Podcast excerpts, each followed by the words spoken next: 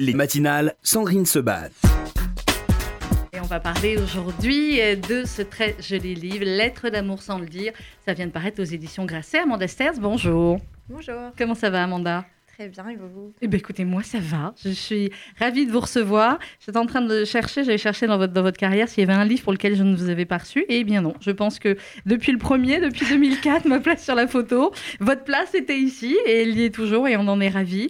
Euh, Lettre d'amour sans le dire, euh, Amanda, c'est un livre euh, un peu à part peut-être dans votre, dans votre carrière, dans votre écriture. C'est un livre peu plus court d'abord que ceux que vous écrivez d'habitude. C'est un livre euh, extrêmement émouvant et touchant et je sais que toutes celles et tous ceux qui nous écoutent, mais peut-être un peu plus toutes celles, vont reconnaître euh, beaucoup d'elles euh, là-dedans dans sa lettre d'amour sans le dire. Il est venu d'où l'idée de ce personnage d'Alice? C'est dur à expliquer quand on ne connaît pas le sujet, mais en fait, il est venu d'une journée où justement j'écrivais un livre pour lequel on, s'était vu qui s'appelait euh, Les érections américaines et qui parlait de la tuerie de Newtown. Et j'étais euh, allée là-bas enquêter sur euh, cet affreux fait divers. Et après deux semaines d'horreur dans un paysage enneigé, à, à, voir des, familles de victimes, à passer mon permis de port d'armes, enfin tout ce qu'on peut imaginer de, pire. Euh, je, suis, euh, je reprenais l'avion pour euh, Paris et j'avais quelques heures à tuer à New York et je, suis allée dans une sorte de petit, petit salon de manucure, pédicure. Mhm. Et au moment où j'étais en train de me faire faire une, une manucure, j'ai une une dame très gentille chinoise qui a commencé à me faire un massage des épaules pendant que ça séchait, je sais plus. Et, euh, et je me suis rappelé que j'avais un corps et surtout j'avais j'avais mal partout, mais je j'avais mis ça entre parenthèses parce que j'étais juste un esprit à ce moment-là. J'étais obsédée par cette histoire euh, de, de, de tueurs d'armes aux États-Unis. je, venais de euh, de voir des, des, enfants euh, victimes d'un attentat. Donc j'étais plus du tout euh, capable de, de penser à, à, mon, à, mon, corps. Je me suis même rappelé que j'avais faim et en fait je me suis dit que mm. voilà parfois on était capable de, de laisser son corps de côté. Et aussi j'avais personne dans ma vie depuis longtemps. J'étais et à ce moment-là est passée par la fenêtre une dame d'un certain âge et je me mm. suis dit est-ce qu'il y a un jour où plus personne ne nous touche? Et où on décide de de ne plus avoir euh, de corps et donc de s'approcher peu à peu de la, de la mort, en quelque sorte.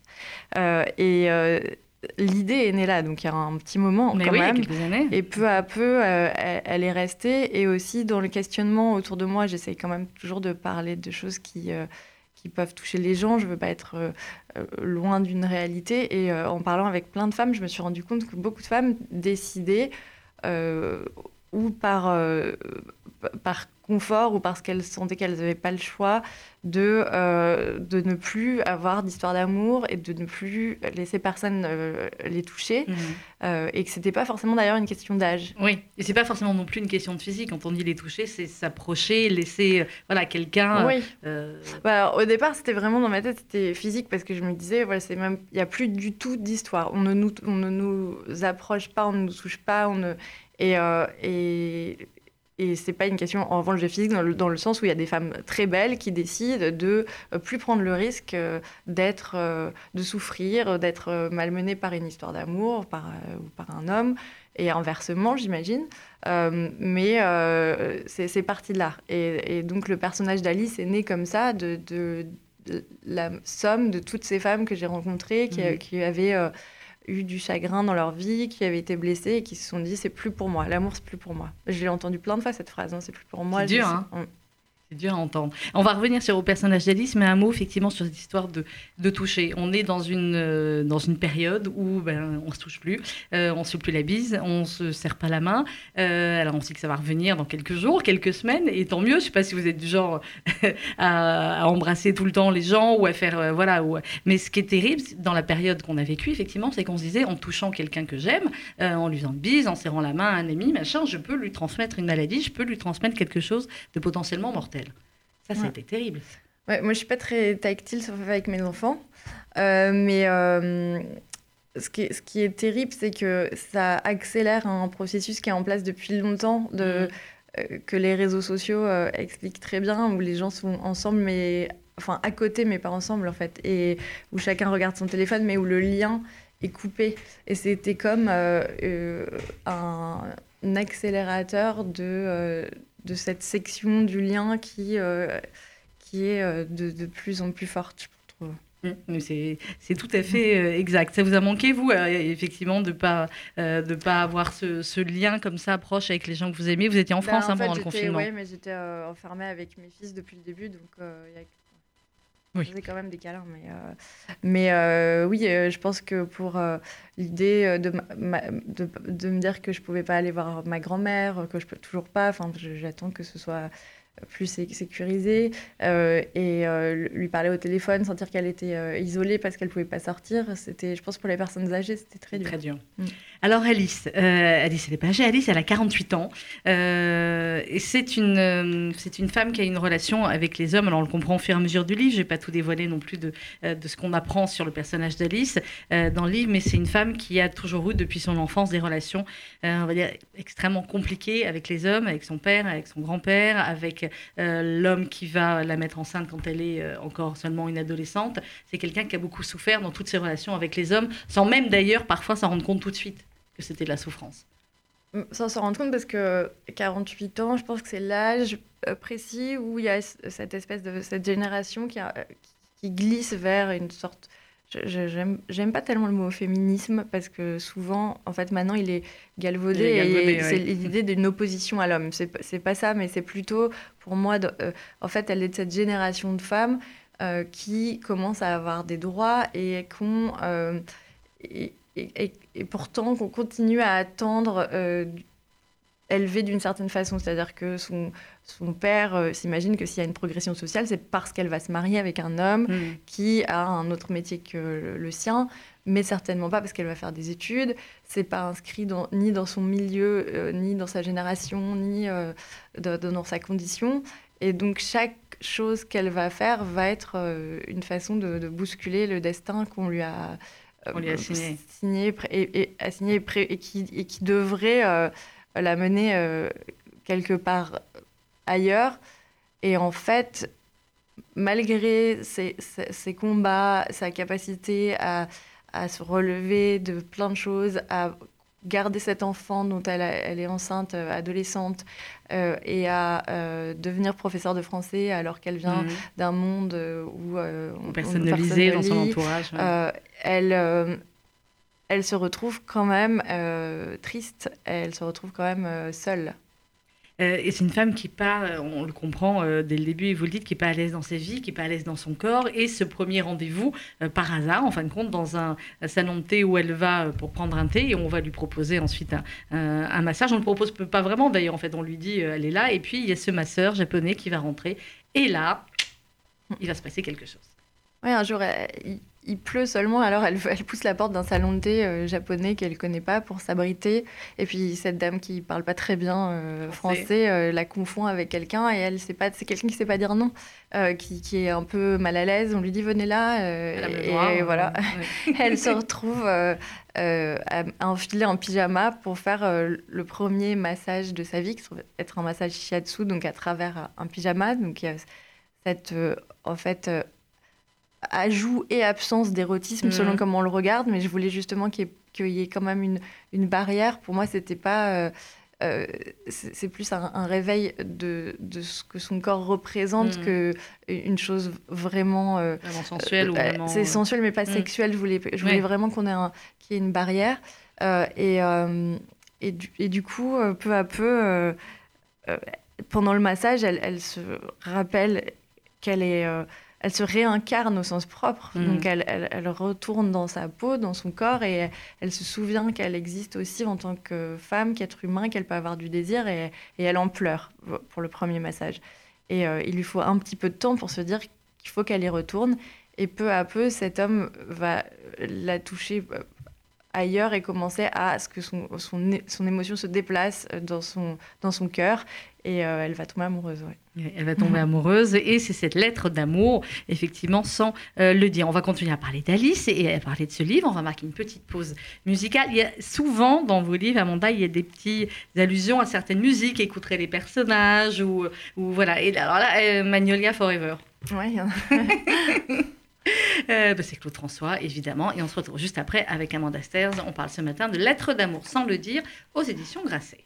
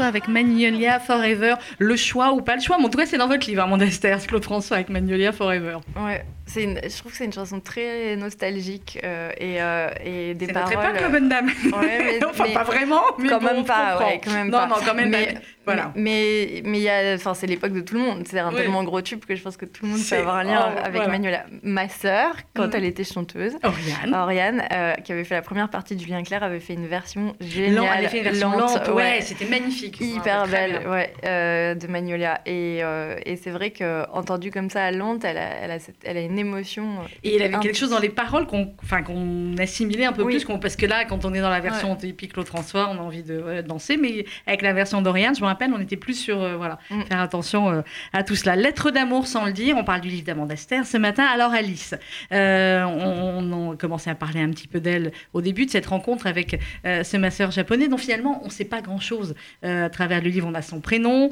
on apprend un petit peu plus vers la fin, mais elle va projeter beaucoup, beaucoup de choses sur lui, sans lui dire, c'est le titre aussi du livre, et euh, eh bien ce qu'elle va projeter sur lui va aussi l'aider, évidemment, elle, à, savoir où elle en est, à savoir ce qu'elle a fait de sa vie et ce qu'elle voudrait en faire maintenant. En fait, elle, se met à apprendre le japonais pour lui parler. Mm. Et cette lettre, elle devrait être euh, en japonais, en fait. Euh, c'est si on comprend bien le texte. Euh, voilà, donc, euh, donc ne n'achetez pas le livre, il est en japonais. Bon, en même temps, il y a quelques mots, hein. je ne sais pas si vous avez travaillé le japonais. Non, ça, ça, ça permet d'apprendre quelques mots. Non, j'ai pas, j'ai pas travaillé le japonais, mais c'était une métaphore pour dire que quand on tombe amoureux de quelqu'un, on doit toujours apprendre sa langue. Mm. D'une certaine façon, il faut apprendre euh, comment lui parler, qu'est-ce qu'il est capable d'entendre ou pas, et ce comment on, on, on, dose les silences, parce que euh, dans, dans, ce titre, il y a aussi ça, c'est ce qu'on ce qu'on dit et ce qu'on ne dit pas. Mm. Et, ce qu'on ne dit pas, souvent, euh, pèse beaucoup plus lourd que ce qu'on dit. Euh, et, et, donc, elle, elle apprend cette langue pour s'adresser à lui. Et je voulais effectivement qu'il soit mystérieux. Mm. D'abord parce qu'on peut, chacun peut y mettre son idéal amoureux, mais aussi parce que je voulais recréer cette polarité homme-femme qui existe beaucoup dans la littérature euh, assez euh, romantique euh, du 18e qui n'existe plus aujourd'hui parce qu'on on, a l'impression de savoir très bien ce qu'est un homme et ce qu'est une femme. Mm. Et à l'époque, il y avait quand même cette espèce de, mystère qui enveloppait la féminité, qui enveloppait la masculinité, cette différence, et qui rendait les choses, je pense, beaucoup plus... émerveillées. Oui, oui, très bien. Et, et du coup, j'ai voulu à travers ce, symbole du Japon, euh, recréer cette balance parce que c'est sans doute un des pays qui a gardé le plus ses traditions, euh, sa culture intacte. Et on a l'impression de connaître ce pays, mais en même temps, il est vraiment complètement différent du Comme on a l'impression de connaître la cuisine japonaise en mangeant de sushi, alors que... Et comme un japonais, à, l'inverse, regarde euh, notre culture de façon distancée. Et donc, il y avait cet émerveillement de l'état amoureux parce que ça, ça, redevenait une réelle découverte, un vrai pas vers l'autre. Et j'aimais euh, cette, euh, cette euh, dualité forte. Vous avez été au Japon déjà ou pas Non. Et ça m'a toujours fait rêver. Ah ben là, et... là vous donnez envie en tout cas, ouais. ne en plus après avec. non mais du coup, je pense qu'aussi j'étais dans la peau d'Alice, de quelqu'un que cette culture fait rêver, qui, qui essaye de la découvrir. J'ai beaucoup, j'avais déjà beaucoup lu de romans japonais, mais là je m'y suis plongée aussi mhm. parce que je voulais reproduire la musicalité de la langue. Donc, c'est très euh, délicat, c'est très fin. Je crois que c'est mon roman le plus minimal. Oui, c'est ce que je disais au début. et sur la, sur la, taille du livre, finalement, et sur la manière de d'écrire et d'aller au cœur, finalement, de, de l'histoire avec les... comment on prononce C'est haïku qu'on prononce? Haïku, oui. Haïku. Mm. où, finalement, il, le, le, prof de, le professeur japonais d'Alice lui dit il faut savoir tout dire, toutes les histoires, tous les moments pouvaient exister en ces trois phrases suspendues. Oui, les haïkus, c'est les poèmes japonais. Il y a des règles très très précises. C'est compliqué, je ne me permettrai pas de dire que je sais encore en écrire. Euh, il y a des spécialistes. Et, je pense que pour vraiment apprécier les haïkus, il faudrait connaître la langue. Mhm. Mais euh, voilà, ce sont ces poèmes qui, en, trois phrases, euh, doivent vous créer une émotion et, vous oblige du coup à garder euh, la substance. Mais en fait, ce sont euh, des, ni plus ni moins que des tweets de oh, l'époque. Bien, bien vu, sont les nouveaux tweets. Hashtag euh, haïku nouveau tweet. Allez-y sur Twitter comme ça, on va voir. On est en ligne avec Jessica Nelson. Bonjour Jessica. Bonjour Sandrine, bonjour Amanda. Je crois que vous vous connaissez toutes les deux. Oui. Oui. un petit peu. un petit peu, très bien. Ben, comme nous. Puis c'est peut dire qu'on vous aime toutes les deux sur cette antenne et qu'on aime ce que vous faites. Et vous, Jessica, en tant qu'écrivain et aussi en tant qu'éditeur. Amanda, vous connaissez euh, les, livres magnifiques que fait Jessica aux éditions des Saint-Pères Et ses livres magnifiques comme écrivain et ses livres magnifiques comme éditrice, oui, en effet. Alors, Bah, oui. Amanda, Amanda, comme, euh, comme vous, Sandrine, a, a la gentillesse d'être très attentive à, à ce qu'on peut proposer et voilà, à, à- à nous aider, à rayonner. Euh, C'est vrai que eh bien c'est le c'est ce qu'on fait aussi depuis la, la fin en tout cas d'une partie du, euh, du confinement euh, sur RCJ, c'est de reparler d'abord des auteurs qui ont sorti des livres et qu'on aime et puis aussi des éditeurs parce que voilà tout se remet en place petit à petit et il y a donc cette sortie euh, Jessica Nelson du Orla de Maupassant. D'abord juste un mot avant que vous nous en parlez, Amanda dans le dans toutes les éditions qu'a qu'a sorti Jessica ou peut-être Maupassant, qu'est-ce que ça évoque euh, pour vous? Est-ce qu'il y a quel était l'auteur finalement de euh, de littérature? Que vous avez le plus lu quand vous étiez enfant, adolescent? Euh, ce que j'ai le Le plus classique. lu, c'est sûrement euh, Gary. Euh, Gary Evian. Euh, mais ce que je voulais dire, c'est que dans- en tout cas, les éditions des Saint-Pères, je trouve ça sublime. Et je trouve que le livre objet, c'est quand même quelque chose euh, de, très important, de culturellement fort. Mhm. Et on l'a vu d'ailleurs avec le, Mais oui. le confinement. euh, personne, en fait, personne n'avait envie de, de lire euh, sur des liseuses. Ouais. Et, euh, et la force du papier, du toucher et la transmission, je trouve que c'est un cadeau magnifique à faire, euh, les livres des Saint-Pères. C'est toujours quelque chose de, de- de très joli à, à donner euh, à tous les âges. euh, voilà. Donc, euh, Euh, je, on est, je vous recommande d'aller regarder cette, émission, cette euh, édition si vous ne les connaissez pas. Euh, Jessica Nelson, alors après, euh, on vous avait reçu pour d'autres précédents euh, livres. Là, le Horla euh, de Maupassant, pourquoi ce livre-là euh, de Maupassant en particulier? Et, euh, et racontez-nous un petit peu l'édition. Bah, écoutez, alors Maupassant, c'est vrai que c'est un auteur qui nous intriguait depuis longtemps. Euh, ces manuscrits, c'est assez curieux, sont assez euh, dispersés de par le monde. Donc quand on a commencé à, à- à- s'intéresser à, à toute la matière qui, pou- qui pouvait exister, euh, on s'est rendu compte eh bien, que vous aviez par exemple euh, Bellamy euh, à New York, à la Morgan Library. Euh, dans un état d'ailleurs, euh, évidemment que l'institution le conserve dans, dans les meilleures conditions, mais, euh, mais le document euh, lui-même euh, voilà, a moins bien traversé les, les années et les, les siècles que, par exemple, le Horla dont il est question euh, aujourd'hui. Vous en avez aussi un, si je ne me trompe pas, à la Fondation Baudemer. Vous en avez évidemment, bien évidemment, à Rouen.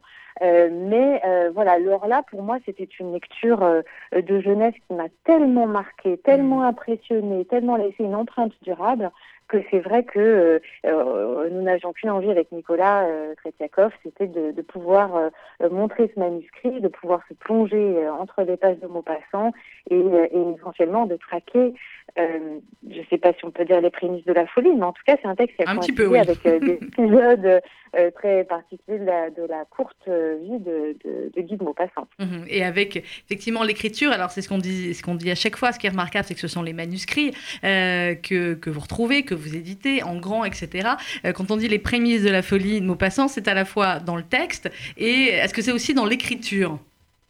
Ben oui, alors après, je me risquerai pas. C'est vrai que c'est toujours. Vous n'avez pas fait l'analyse graphologique euh, Oui, c'est ben, c'est de la. ben, certains euh, scientifiques le font très bien. C'est de la critique génétique qui consiste à la fois à comparer euh, les premières versions d'un texte et puis la version éditée, et puis ensuite, comme vous dites très justement, euh, qu'est-ce que la graphie nous renseigne de l'état d'esprit de l'auteur euh, d'une manière générale, et puis en particulier lorsqu'il est en train euh, d'écrire. Donc euh, je me hasarderai pas à analyser évidemment des, des mouvements d'impatience ou, ou des, des points de suspension dans un texte, mais simplement ce qui est très curieux, alors évidemment à la lumière du contexte dans lequel Maupassant écrit, c'est-à-dire qu'on sait euh, qu'il a la syphilis, ça lui a été diagnostiqué il y a quelques années, et Mhm. c'est un thème, la folie, qui l'intéresse euh, quand même beaucoup.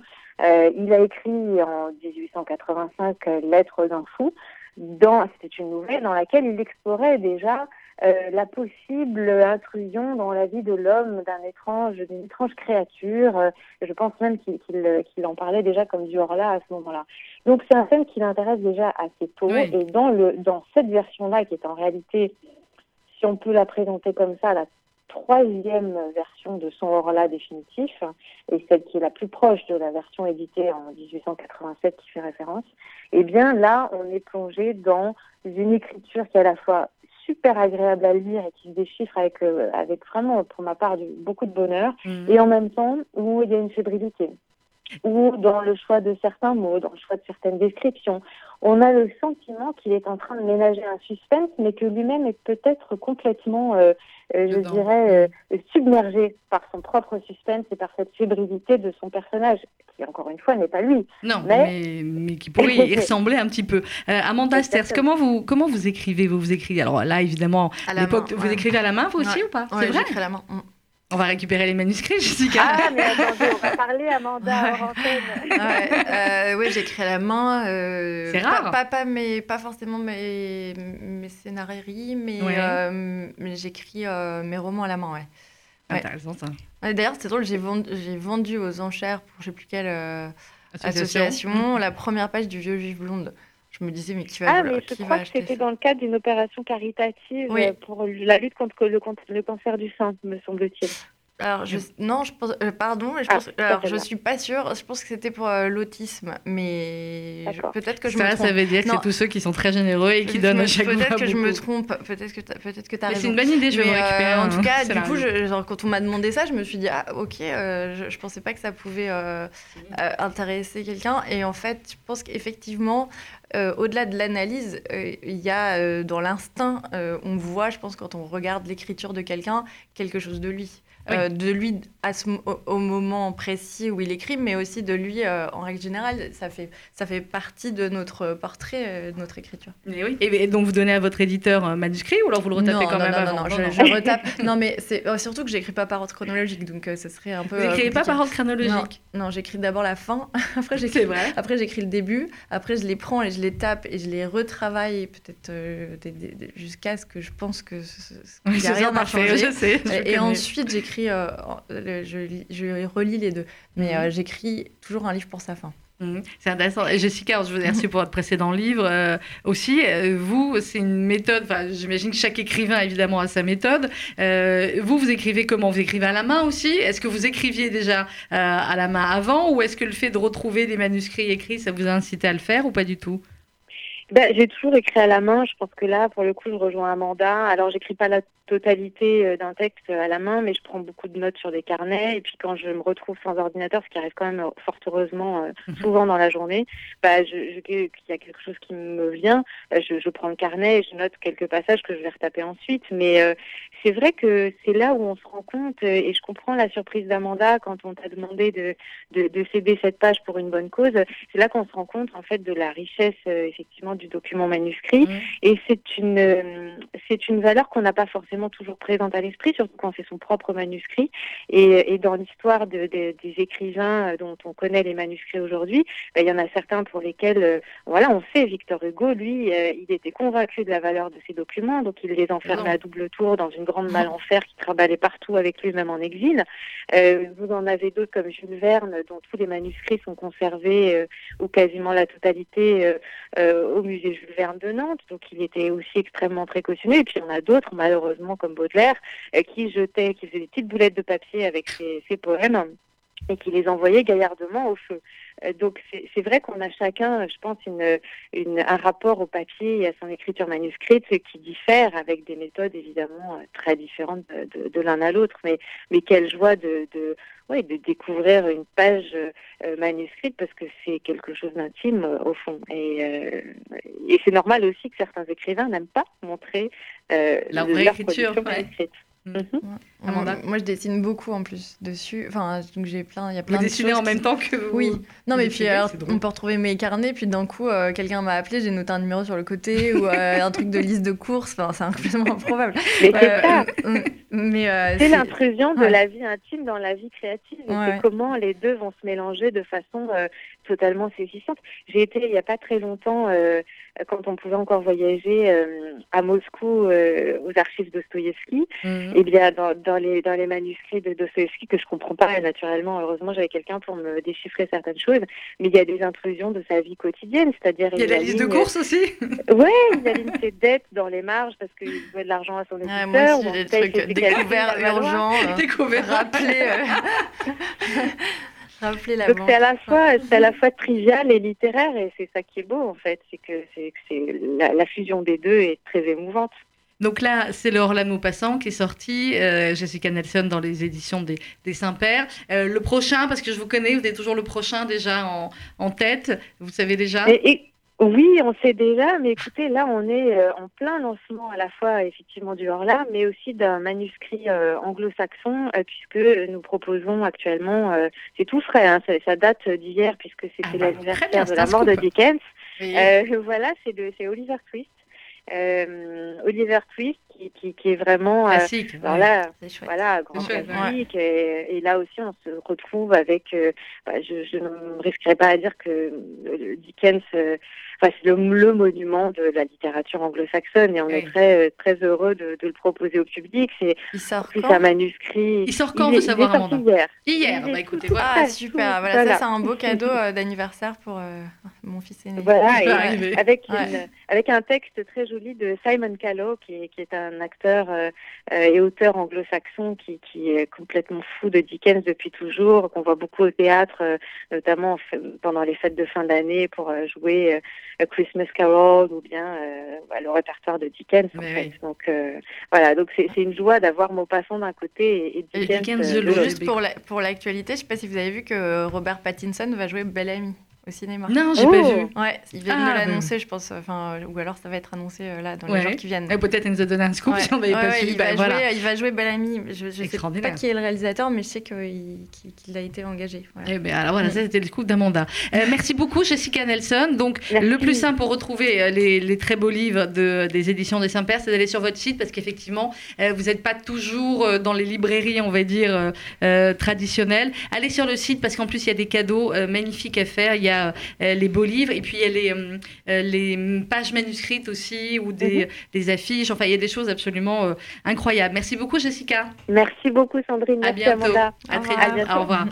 On va revenir à, à notre Alice euh, dans Lettres d'amour sans le dire, Amanda Sters. Alors, on l'a dit, elle va apprendre le, essayer d'apprendre le japonais. Et il y a euh, aussi, alors évidemment, cette relation entre guillemets avec avec lui. Et puis il y a la relation aussi euh, avec sa fille. Alice a une fille euh, très jeune. Euh, elle avait 16 ans quand elle est tombée enceinte.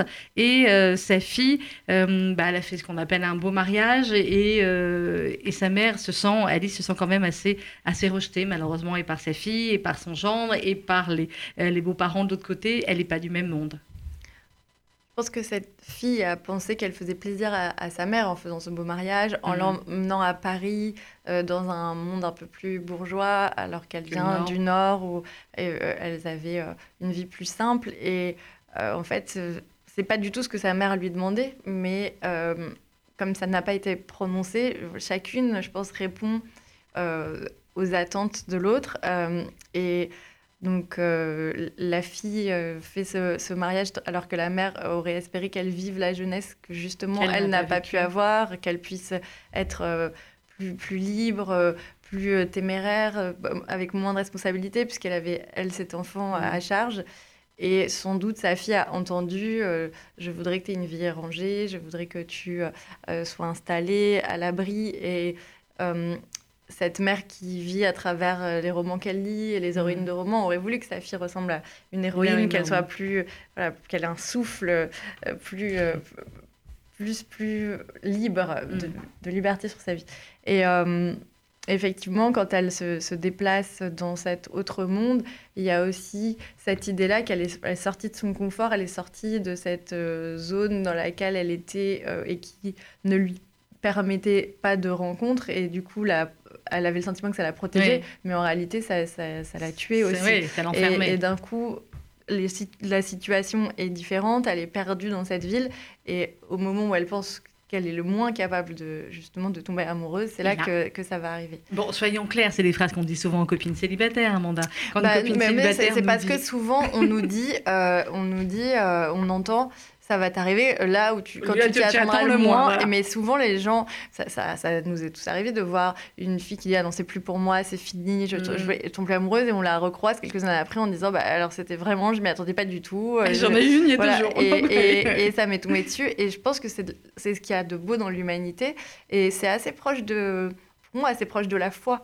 C'est-à-dire Oui. qu'on pense que c'est fini, qu'on ne peut plus croire, euh, comme on ne peut plus croire au Père Noël quand on est enfant. et en fait, c'est une sorte d'émerveillement renouvelé et de, de possibilités et c'est ce qu'il y a de plus joli, c'est ce qui fait qu'on tient tous debout. Et Mm. je pense que même quand on veut plus y croire, même quand on rejette, il y a toujours cette petite euh, étincelle qui est là, prête à s'allumer. Bon, le Père Noël, vous l'aviez fait une lettre aussi, donc euh, Tout à fait. Ouais, J'attends sa réponse C'était d'ailleurs. c'était sur un album de Patrick Bruel il y a quelques années. C'est une très jolie euh, chanson. Il y a beaucoup de non-dits, donc finalement aussi dans cette relation. Évidemment, il y a du non-dit entre Alice et, et son masseur japonais, mais il y a du non-dit aussi entre la mère et, et la fille, clairement. Et c'est c'est le cas, euh, et c'est ce qu'on comprend aussi dans, dans votre livre, et c'est, je pense que vous avez voulu nous dire aussi, euh, que finalement, il y a plein de choses qu'il faut essayer de dire aux gens, parce que les non-dits, au bout d'un moment, ça, ça tue des relations, ou ça empêche des Je pense relations de c'est- se créer. c'est entre les deux. C'est-à-dire que je pense qu'il y, a des- il y a des choses qu'il faut dire, et ça, ça a souvent été le thème de mes livres, comme Mais dans oui. euh, Les Terres Saintes. C'est un, un- un livre sur les choses qui, qui pèsent trop lourd dans une famille parce qu'on n'arrive pas à les exprimer. Euh, mais il y a aussi, je pense, dans l'amour, une pudeur à retrouver. Je pense qu'on dit les choses trop vite, trop tôt, et du coup mal. Euh, Ouais. Et que, euh, voilà, c'est bien, c'est c'est, euh, SMS, et c'est.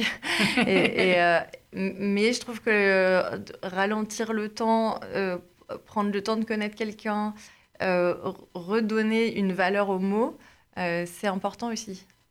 Un être amoureux calcule-t-il? C'est ce qu'il a décrit à un moment donné. Euh, je n'ai pas pu me résoudre à cette maladie moderne qui est la nonchalance. Un être amoureux calcule-t-il? Si l'on se réfrène, c'est que le cœur déjà n'est plus le gouvernail, que la tête a pris le dessus, que l'on part au combat.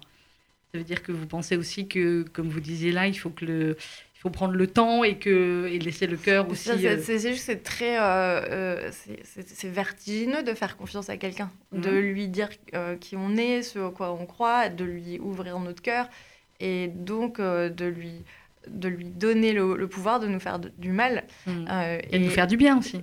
Oui, mais ça va, ça va ensemble. Ouais. Et donc, euh, effectivement, je pense que il faut être capable de s'y abandonner et c'est pas simple. Plus euh, on vieillit, moins c'est simple parce que on sait que c'est dangereux, qu'on peut tomber. Donc, il faut réussir à regagner cette confiance-là. Avant, on se disait plus on grandit, maintenant on se dit plus on vieillit. Ouais, je me suis dit que ça suffisait. Il fallait que j'admette. Ça va. hein. on, a, on, admet- on a quasiment le même âge, Amanda. Donc on admet, euh, on s'est vu grandir ou vieillir, Voilà. comme vous préférez, euh, euh, mutuellement. Mais on va dire. Si je dis grandir, mes enfants, là, ils me disent non, mais ça va. Ouais, ça mais bah, vu la taille qu'ils font, aussi, ils peuvent, ils peuvent se moquer, euh, clairement. On est mercredi. aujourd'hui, Amanda, quelle est votre couleur aujourd'hui? Si vous l'avez déjà lu le livre, vous comprenez ma question. Si vous ne l'avez pas lu, on va alors c'est ma très intime. C'est très intime. Je suis pas sûre que j'ai envie de le dire, mais je vais vous dire comment c'est arrivé cette histoire. Je vais vous raconter. Mhm. C'est la première fois qu'on me pose la question depuis les quelques interviews que je fais. Mais vous savez bien que j'essaie de ne pas poser Oui. les mêmes questions Eh que les ben, autres. ça fait plaisir. Euh, oui, dans le livre, en fait, il y a un moment où elle dit que chaque, euh, chaque jour de la semaine Mm. a une Une couleur. Et en fait, j'étais euh, à Los Angeles dans un bar à, à Venice Beach et Mhm. j'ai commencé à lancer ce sujet en me disant mais vous avez- on n'a pas l'impression que chaque jour a une couleur. pour- Oui. Je pense qu'on était, un- on était, euh, je sais plus, on, on devait être un dimanche soir justement où personne ne devait être dans un bar et c'était un, un genre un bar de 17h 18h à tapas, un peu sympa. Et on a commencé à se dire pour vous quel quel euh, jour de la semaine à quelle couleur? Mm.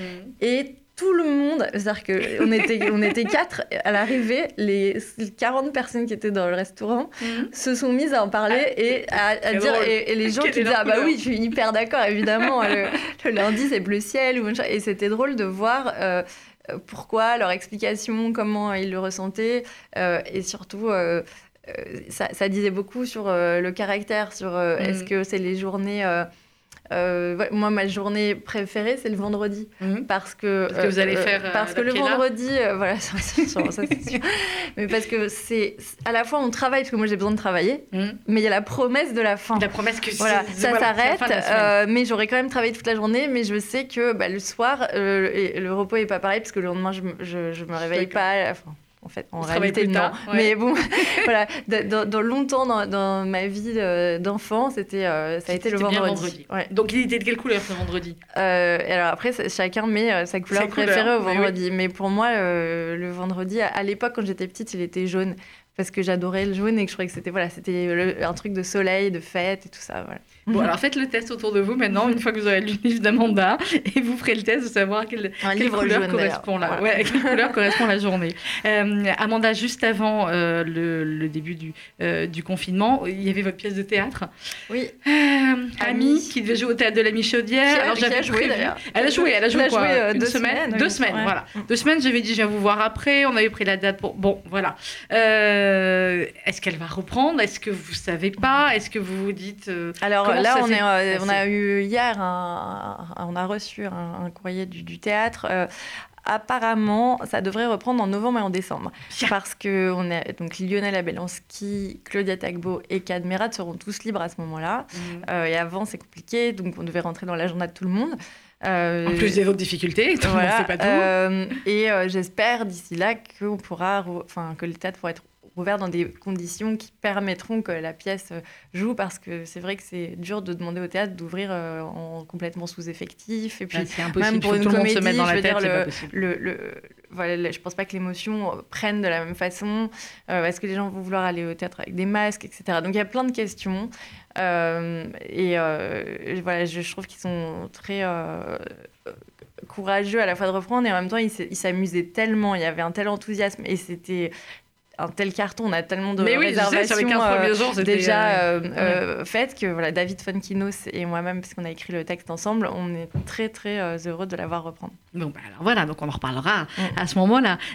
vous avez fait quoi, vous, du coup, pendant ce confinement? Vous avez écrit un petit peu? Je sais qu'il y a des auteurs que j'ai reçus qui n'ont pas du tout réussi à écrire, ou même d'ailleurs pas à lire, qui n'ont fait que des séries, ou qui ont fait autre chose, qui sont recentrés sur la famille. Vous, vous avez écrit ou pas du tout? Euh, en fait, j'aime pas écrire quand euh, j'ai l'impression qu'on m'y oblige. Donc, euh, pas, vrai, pas vraiment, mais j'ai écrit, mais, mais pas ce qu'on attendait de moi. C'est-à-dire que j'ai dessiné. Vous faites jamais ce qu'on attend de vous. j'ai je, dessiné beaucoup, j'ai écrit des trucs pour les enfants. En fait, mhm. j'avais besoin de choses rassurantes. Je pense que qu'à l'extérieur, c'était tellement violent. Enfin, il y avait une telle peur et il y avait euh, un monde qui se profilait qui, était tellement euh, angoissant que je ne pouvais pas plonger dans une écriture qui, qui était euh, ni dans la réflexion, ni dans le... Ni... D'abord, je, je, trouvais ça hyper prétentieux d'avoir l'impression plus que les autres de savoir ce qui se passait. et il, me fallait un temps de recul.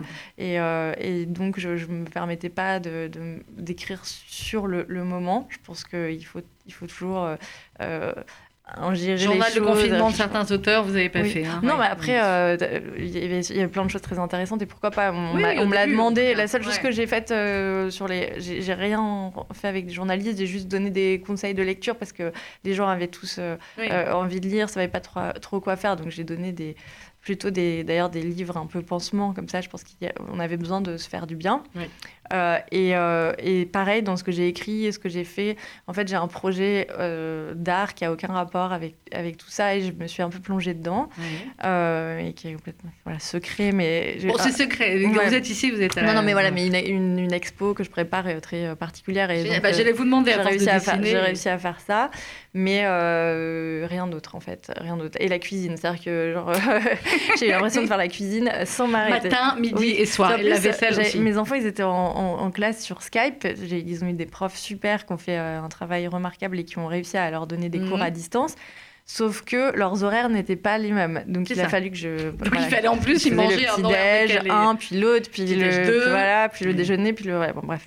puis c'est des ados, ça mange beaucoup. Euh, et pas la même chose, évidemment. Pas la même chose, c'est trop facile. sinon, c'est trop simple. Non, non, mais, euh, mais c'est clair. L'aide d'amour sans le dire, Amanda, vous êtes en promo un petit peu partout. C'est un moment que vous aimez bien, la, la promo, entre guillemets, ou ou finalement votre personnage. Je sais que vous avez euh, aussi beaucoup de, euh, généralement de, signatures dans les librairies, de contact avec, euh, avec les libraires. Joël Dicker, qui était à votre place la semaine dernière, nous disait à quel point ça lui, ça lui manquait. là, c'est c'est aussi une sortie de livre un peu particulière, forcément. Ouais. C'est pour ça que c'est assez agréable les Instagram, parce qu'on a quand même un lien avec ses lecteurs. Oui, je vois beaucoup. Et j'essaie de répondre à tout le monde, mais c'est compliqué c'est vrai que c'est pas pareil. Que, les, rencontres en librairie, c'est toujours le moment le, plus agréable d'une vie d'auteur. Après, moi, j'adore euh, la radio quand je retrouve euh, des gens euh, intelligents et j'aime bien ça, mais j'ai quand même une timidité à venir parler de mon travail qui qui est pas parti après 11 romans. Ça comme fait un disais, moment ouais. quand même. hein. Ouais, mais Le premier en livre, c'était euh, 2004. Ouais. Mais c'est pas. En fait, j'aime mieux que mon travail parle à ma place. Mmh. Et donc voilà, je sais que ça, ça, ça fait partie du jeu, mais c'est pas mon moment préféré. Hum, Bon, c'est pas grave, c'était bien quand même ce matin. C'était un plaisir de vous voir. Le cinéma, on n'en a pas parlé, Amanda. Il y, a des, euh, il y a des projets qui devaient se faire, qui vont se faire. Oui, Maintenant, on sait. que- euh, je tourne euh, au printemps prochain et peut-être aussi un petit peu en hiver, euh, hiver à Londres et. euh, euh, ça dépendra ça aussi Ça de dépendra, l'audition, voilà. mais, mais printemps euh, en Italie, l'adaptation des promesses. Magnifique. Bon, vous Ouais. avez déjà le casting ou on le dit pas J'ai- j'ai- on attend de signer, mais Bon, j'ai alors on j'ai attend de signer 5 sur vous. Ouais. C'est très bien déjà. Merci beaucoup Amanda Serre d'être venue nous voir ce matin. Lettre d'amour sans le lire, c'est un très très joli livre. et C'est un personnage absolument magnifique. On voit bien le film aussi. hein. Je dis rien, Ah mais oui, euh, euh, j'ai on le déjà des, il y a déjà des, des producteurs Bah, qui s'affolent. J'attends, j'attends un réalisateur qui me plaise parce que je veux, je veux pas cette fois-ci, je, je voudrais euh, le- que quelqu'un d'autre s'en empare. Je veux pas systématiquement euh, vais adapter mes- moi-même. Non, mais je- je, je- je pense que euh, c'est un très très beau rôle pour, pour une femme Ah oui, c'est un et, et pas forcément euh, des rôles de. Enfin, je veux dire, on n'écrit pas des rôles pour des femmes de cet âge-là, Oui. souvent, et, euh, et c'est vrai que voilà, ça sera ou euh, sur l'émotion que qu'une actrice euh, me procurera ou euh, un réalisateur euh, que je donnerai les, les droits du livre, mais euh, on verra. Mais on le voit bien le film. On peut avoir une suite aussi. hein. Alors moi, je, je m'imagine pas faire une suite, mais j'ai dit plusieurs fois que mon rêve, ce serait qu'un un, un écrivain japonais réponde euh, à Alice euh, à travers, oui. euh, à travers Ah le oui, personnage. Belle ouais. idée. Ça, ce serait chouette. Bah oui, parce que mine de rien, on veut bien savoir aussi ce qu'il en pense, lui, de l'autre côté. Mais j'ai envie de dire, c'est le cas malheureusement parfois de beaucoup d'histoires d'amour ou d'histoires d'amour que les femmes fantasment ou imaginent. Voilà, elles s'imaginent qu'elles ont vécu. Puis selon les côté, lecteurs, il y euh, en a. Enfin, moi, je pense qu'ils l'aiment, hein, mais il y a plein de gens qui. Moi aussi, je pense qu'ils l'aiment. Il y a des gens, non, il y a des, il y a des, gens qui me disent oh, c'est triste euh, et en fait ça me dit Ouais, plus de choses sur, sur la- le lecteur que, sur, évidemment. que sur l'histoire. Donc euh, euh, non, moi je suis, je suis une incorrigible romantique. Et ça bouge pas. Bon, voilà, voilà. C'est pour ça que vous écrivez de très belles lettres d'amour sans le dire ou en le disant aussi. Ça vient de paraître aux éditions Grasset. Merci Amanda. Merci. Dans quelques instants, vous allez retrouver le journal présenté euh, par Paul-Henri Lévy. On se retrouve demain à 11h. J'ai de la chance, j'ai que des auteurs fabuleux cette semaine et qu'on aime. C'est Tatiana Dronet euh, qui sera avec nous. Je ne sais pas si vous avez lu son dernier, là, Les je fleurs suis de au l'ombre. milieu et j'attends pour, Ah le, pour le lui dire, mais euh, c'était, euh, Il est bon, hein Oui, puis surtout, euh, on a envie de dire, euh, ça fait froid dans le dos parce qu'il y a Ouais. quelque chose que, qui, qui ressemble quand même à- à- Et au à monde qui se profile. Exactement. C'était visionnaire, quoi. Ouais. Mais bon, elle est brillante de toute façon. Elle est brillante et Mm. adorable. Elle sera demain avec nous et avec également euh, Serge Tisseron, que vous connaissez peut-être, qui est pédopsychiatre, qui est psy aussi, en plus d'être pédopsy, et qui a écrit un livre qui s'appelle Les machines parlantes. Et effectivement, voilà, vous comprendrez demain avec l'émission pourquoi j'ai voulu le faire parler avec Tatiana. À demain, 11h. Bonne journée.